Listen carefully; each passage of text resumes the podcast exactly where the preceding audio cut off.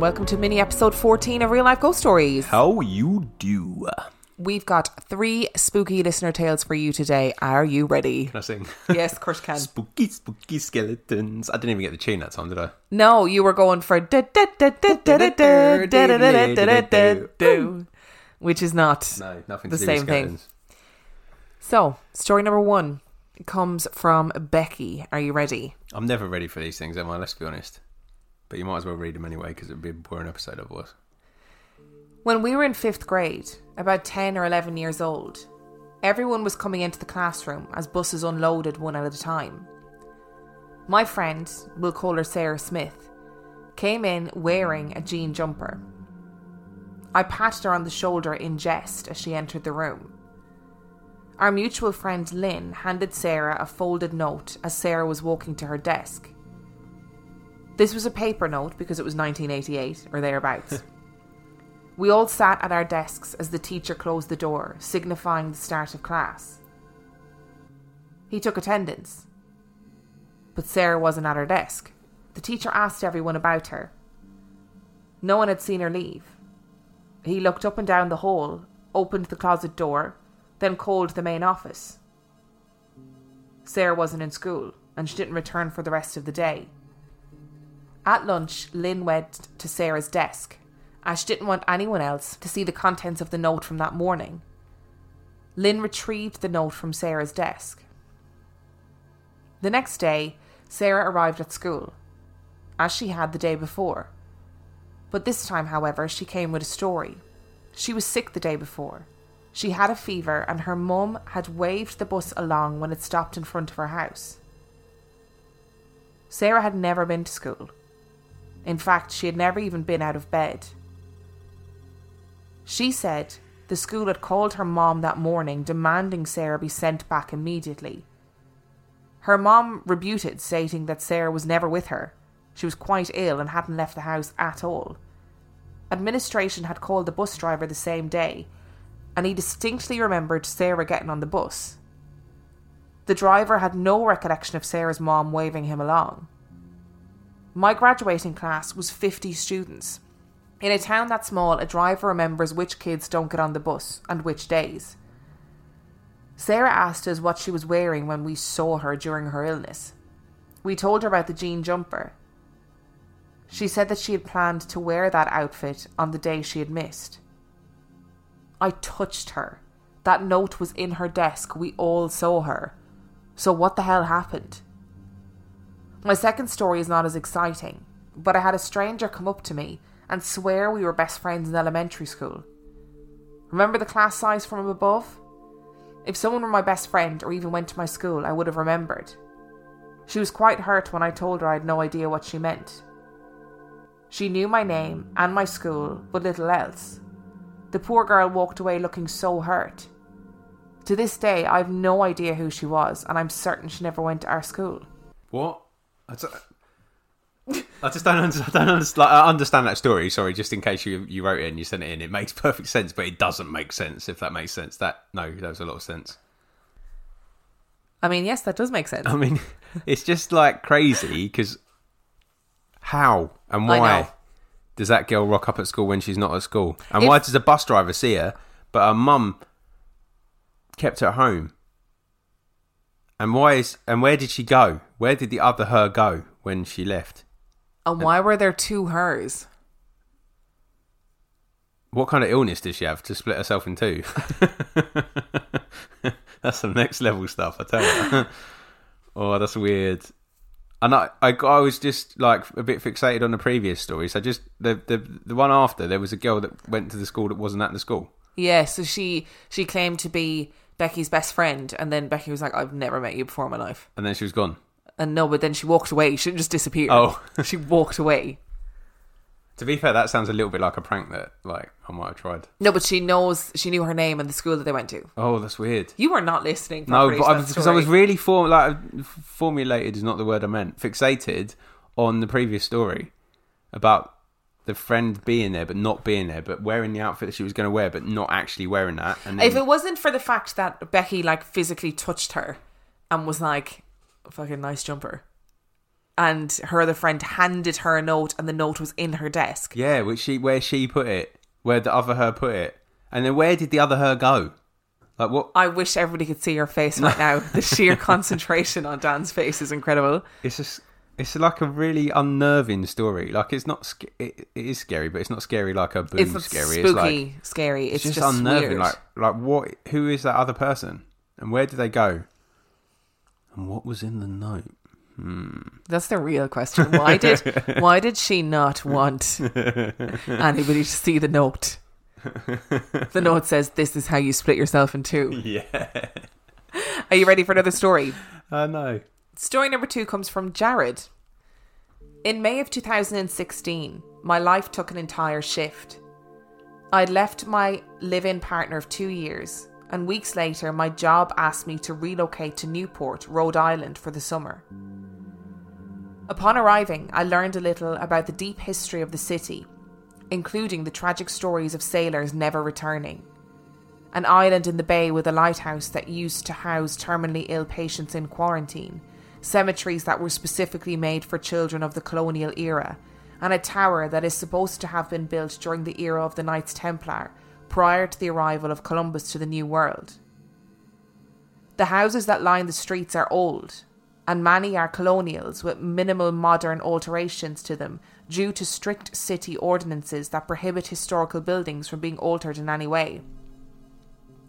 I needed accommodation for the time that I would be spending in the city. I found an apartment right downtown, directly across from the famous Trinity Church in Newport, that overlooked Thames Street and the bay. Upon arrival to view the unit, something stood out to me. The historical placard near the door read Borden House, established 1800 and something. Now, obviously, this isn't the location of the famous Lizzie Borden Oh. story, but it raised an eyebrow as well as the hairs on the back of my neck. I met the landlord and went inside and up to the second floor.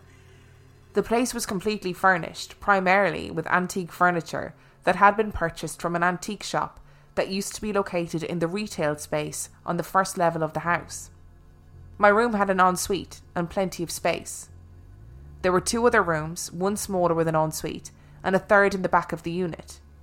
There was a kitchen, dining room with exposed beams, and an old fireplace, and a living room. Walking in, I felt a staleness in the air that made me feel uneasy.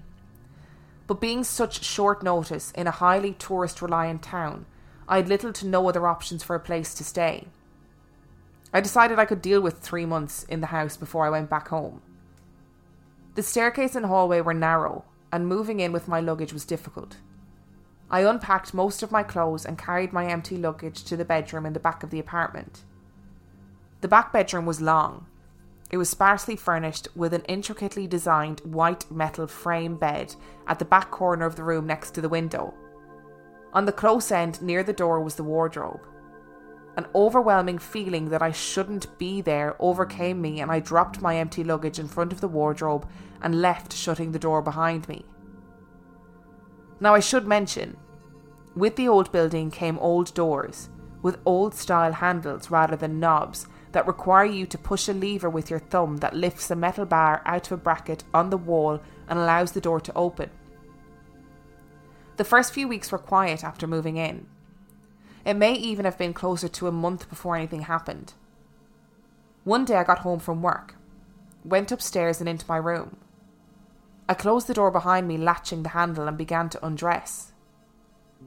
As I pulled my jeans down to my ankles, I heard behind me the latch on the door lift out of the mechanism and then drop back down to its original position. I turned around to see the door swing open, hit the wall, and nothing in the doorway. I jumped on the bed and almost tripped on my pants that were sat around my ankles. Shaking, I pulled my phone out and called my landlord. I told him what had happened, and he didn't believe me. I decided to assume that maybe I didn't latch the door completely. What I couldn't explain was why the door had swung open so aggressively. After that experience, it freaked me out to be there alone. I avoided it at all costs. I'd spend my days off at the beach or I'd shop after work in order to stay away from any more activity. One evening, I'd gone to a bar with a friend. Walking home, we stopped at one more bar that had a pong table. Too drunk to play, we thought we'd take the pong ball home with us. We passed out as soon as we were back at my apartment. A few days later, I was looking for a sweater that I knew I had packed. Knowing I had left a stack of clothes in my luggage, I went to the back bedroom to take a look. I stood in the doorway and bent over to open my bag. And I noticed something small being lit up on the floor by the window next to the bed. When I looked over at the area, sitting on the floor was the ping pong ball. I didn't touch it. I grabbed my stack of clothes and left the room. I hoped that maybe we got home really drunk and went in there, but there's literally no reason for us to be in there at all, as there was nothing in there. At the end of the summer, my company asked me to stay in Newport permanently, and I accepted. My landlord agreed to continue to rent the space out to me. When Christmas time came around, my sister came to visit me. She refused to sleep anywhere within my room after I told her what had happened so far. We sat in my bed watching a movie. I think it was White Chicks, which, besides Mean Girls, is one of our favourite movies. Good choices. I started talking about the night the door opened. The door was to the right of the bed, and as I spoke to her, I heard it. The latch lifted and the door swung open. Her eyes widened as she saw it happen. Her jaw dropped. I turned around and looked to see nothing in the doorway. It was almost as if the energy wanted to prove to her that it was there. The room filled with that stale air that I had experienced the day that I viewed the apartment. We come from a religious background, and we both began to pray. We just wanted the energy to leave us alone. We slept fine that night. No other happenings occurred. A month later, the energy in the apartment changed. It began to feel a bit more sinister. One evening, I walked home from work, and as I stepped to my doorstep, I was completely stopped. I couldn't move my arms to put my key in the door. I was frozen. I felt what I would imagine a straitjacket would feel like. I closed my eyes, said a quick prayer in my head, and I was released. I stepped off my doorstep and ran. I wanted to forget about what I had just experienced. I got back home and went inside about an hour later. It was pitch black. I turned on every single light in the apartment for fear of seeing something that I didn't want to. I climbed into bed. My bedroom was completely lit up, and I put on a TV show to try and put me to sleep and forget about what was going on. Eventually, I drifted into a sleep. I woke up in a sweat. I looked around, and the room was lit up, but I couldn't move. I was frozen again. I gasped deeply as I lay on my back staring up at the ceiling. From the tallest point of the large headboard on my antique bed was a dark grey cloud that appeared to move closer to me. I closed my eyes. I wanted to scream, but I couldn't. I got my body back into my own control, and I opened my eyes and sprang upright in bed. The cloud was gone and the lights were all shut off. In the pitch black, I flicked on the lamps on either side of my bed. I'm not an emotional person, but I began to tear up simply out of fear. I didn't sleep for the rest of the night. I shared my story with my dad, who has always been intrigued by the paranormal and even has his own experiences. Not as intense, but still interesting. He told me to be direct and tell it that it didn't have permission to touch me or bother me. It felt stupid and I ignored him, and that was a mistake. Days later, I got out of the shower. I wrapped myself in a towel and walked into my bedroom. As a typical millennial, one would read about in memes, I sat for about 20 minutes at the foot of my bed in a towel scrolling through Instagram. The silence and stillness was comforting, and I got to laugh at a few posts from friends until the burning started. I felt it initially as an itch between my shoulder blades. Not bad enough to scratch, but noticeable. It got worse, and it began to burn. Almost like feeling a lit lighter slowly getting closer and closer to my skin. I sprung up and ran back to the bathroom. I turned around in the mirror and my stomach dropped. There were three parallel scratch lines in the shape of a sideways V in between my shoulder blades. I teared up. I couldn't handle it anymore. This was the final straw. I called my parents because I didn't know what else to do. As mentioned, I come from a religious background. My mother began to pray over the phone, and my, mo- and my father told me once again to be firm and speak loudly. Tell it, it cannot touch you. I screamed into the air, You can't touch me, you don't have permission, leave me alone. From that moment on, I never experienced anything paranormal ever again. I do believe that a malevolent spirit was trying to attack me, and it didn't want to be sneaky about it. It knew that I was afraid, and it fed off of it. I do believe that my saving grace was my mother's prayers. Something fought the energy away and protected me, and for that I am grateful. I have a question for you. That's disturbing. If you rang your parents and you said, I'm I think I'm under attack by a spirit, what do you think they'd do? Similar reaction, I'd imagine. Do you think they'd pray and be like useful? Yeah. What do you think my parents would do if I rang them and said I'm under attack from an evil spirit? Um, I think your dad would probably just give your phone to your mum. and then your mum would tell you to probably just behave yourself. And that would probably solve the issue in a similar manner, to be fair. My mum would be like, Stop being so stupid. Yeah. And my dad would be like, Your mom's not here. Yeah. Ring back when she's here. I'm not speaking to you. It's just, it's very, they're very small things, aren't they? But they're those things that are enough to make you feel uneasy. I don't know whether getting scratched on the back is a small thing. No, no, I mean the things leading up to it. Oh, yeah. You know, because the other, I mean, the, the waking up and feeling paralyzed can be put down to sleep paralysis. Not, not obviously not on the doorstep on the way home, but the sleep paralysis could come from being in a high stress situation, like feeling really stressed out about living in that new place and blah blah blah. But the other stuff, A door that's latched. Yeah, that's what I mean. The other stuff, I I don't get. And those latches are really particular. Like you Yeah. have to do the mechanism in order to be able to open Like- the doors properly. I know our bedroom door is on a slant enough that if it's only open slightly, it will open the rest of the way. It's on its own. So I know. Yeah, that. and it also slams shut, Yeah. which is really annoying. The first time it happened, we were like, "Oh god!" but actually, it's just the way that it's, it's the door frame's a bit twisted. I think. Um, but it doesn't have a latch on it. Like that's the whole point of a latch. Yeah, to stop it from opening. So if it's if it's if the latch is open and the door's still, I would have left at that point. To be honest. Would you really though? Yeah. Particularly if I'm on my own in a weird flat. Named and it's after- weird that it's called the Borden House because I was like, Lizzie like, Borden's sister, Leanie Borden. what was Lizzie Borden's sister's actual name? I can't remember. Oh, I think it was like Edwina or something. Yeah. I don't remember, but it definitely wasn't Leanie. No. Are you ready for one more story? Uh, yes, I might sneeze during this episode. I apologise. Why are you what, just? Uh, can you feel a building? Yeah. Okay. Yeah. If you need to sneeze, just let us know. Okay. Okay. Yeah. The last story comes from Ilse. When I was around seven years old, we moved to our first house. In order to comprehend the locations of the spirits I saw, I'll have to go into some detail of the layout of the house.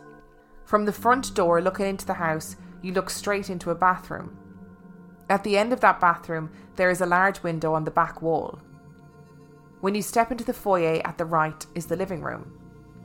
If you go further into the foyer, leads into the hallway, again facing the bathroom. If you turn left of the hallway, there are two bedrooms on either side of the hallway at the end. The bedroom on the left I shared with my middle sibling. The bedroom to the right was my master bedroom. If you turn right from the foyer, there is another bedroom next to the bathroom, which was my older brother's, and the hallway led to a dining room to the left and the kitchen to the right. If you went right through the kitchen, it led you back to the living room as it made a full circle. The neighbourhood we moved to did not have any children living on the street, with the exception of a boy that I went to school with that lived at the end of the street. Because I was a girl, he obviously didn't like to play with me, so he played with my brother instead. This led to me not having any friends to play with on my street, and my overprotective parents would not let me walk down two blocks where my best friend lived. Because of this, I had no other choice but to play with my dad. One day we were in the middle of the living room floor playing with Barbies. I was facing the front of the house, leaving the foyer to my right. Something in the foyer caught my attention, and when I turned to look, I saw a woman in a white dress standing in the foyer. I just sat there and looked at her for a bit. My dad noticed I was seeing something, and he asked what I saw. I told him nothing and kept playing. He insisted for me to tell him. From my previous experience, I responded with, Why do you want me to tell you? You're not going to believe me anyway. After more ex- insistence, I finally told him. There's a lady in a white dress standing there, and I pointed to where she was, only to look and see that she was not there anymore. Of course, he responded with, It's your imagination and you need to stop watching so many scary movies. After this encounter, any time I would go down the hall from my room to the kitchen and back, something made me look inside the bathroom as I was passing it. After about a week of this, I started seeing a black figure standing at the end of the bathroom in front of the window. It did not have a face, but I could somehow tell it was male. All it looked like was a black silhouette shaped like a person. It didn't scare me, but it would make me look inside the bathroom every time I passed it. Several weeks later, I had a dream. In my dream, the house belonged to a young newlywed couple. On the date of their one year wedding anniversary, the husband came home and told his wife to put on her wedding dress. He would put on his suit and they would relive their wedding night. She excitedly got dressed up and met him in the foyer. When he got there, he held her in an embrace. She was facing the bathroom and he was facing the front door with his back to the bathroom. When he was embracing her, he put a gun to the back of her head and shot her. She fell dead to the floor. Upon realizing what he had just done, he walked backwards away from her, gun still in hand, and looking at her in shock. When his back hit the wall and the window at the end of the bathroom, he put the gun to his head and shot himself. I woke up scared as hell from my dream. In the morning, I told my parents what I had dreamt, as they were very freaked out. It was never talked about again. I've been too afraid to do any research on the house because I don't want to know if all of this was true. We still own the house, although none of us resides in it. My mom has it as a rental property. There are more stories from this house that I will later send in, and from other houses too. Stay tuned. Oh my gosh. That's a really detailed dream for a child to have, Yep. and really like complex and has a really dark narrative.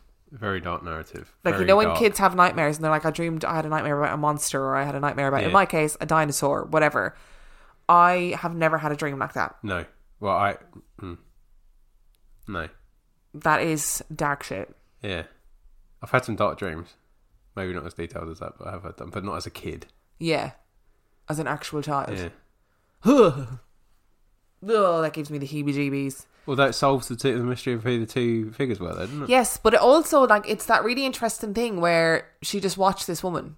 Yeah. She wasn't like because as an adult you'd shit yourself. You'd be like, "Oh God," Yeah. and you'd be fucking running around the house. She was just like, "Okay," in that classic kid way where they're just like, Except what "Sure, they see. Yeah. yeah." There's a woman in the foyer in a white dress. There she is. Yeah. So bizarre. Which also, when kids get scared of those kind of things, that's probably the time when you really need to start worrying, isn't it? Yes, that is the time when the kid is like, eh, "The monster that lives under my bed tried to fucking hurt me or whatever yeah. it is." Yeah, that's when you go, mm, okay, Time to move out. Time to burn the house down and move out. where's the petrol? If you enjoyed this week's mini episode, you can find us on Instagram at Real Life Ghost Stories. You can find us on Facebook at Real Life Ghost Stories and the Facebook group RLGS Supergroup. You can find us on Twitter. At Real Ghost Pod, You can find Dan on Instagram. at 50p Movie Club. and you can find all the links to our merch, our Patreon, our YouTube channel. All of that is in the description. And on that note, we shall see you next week. Bye.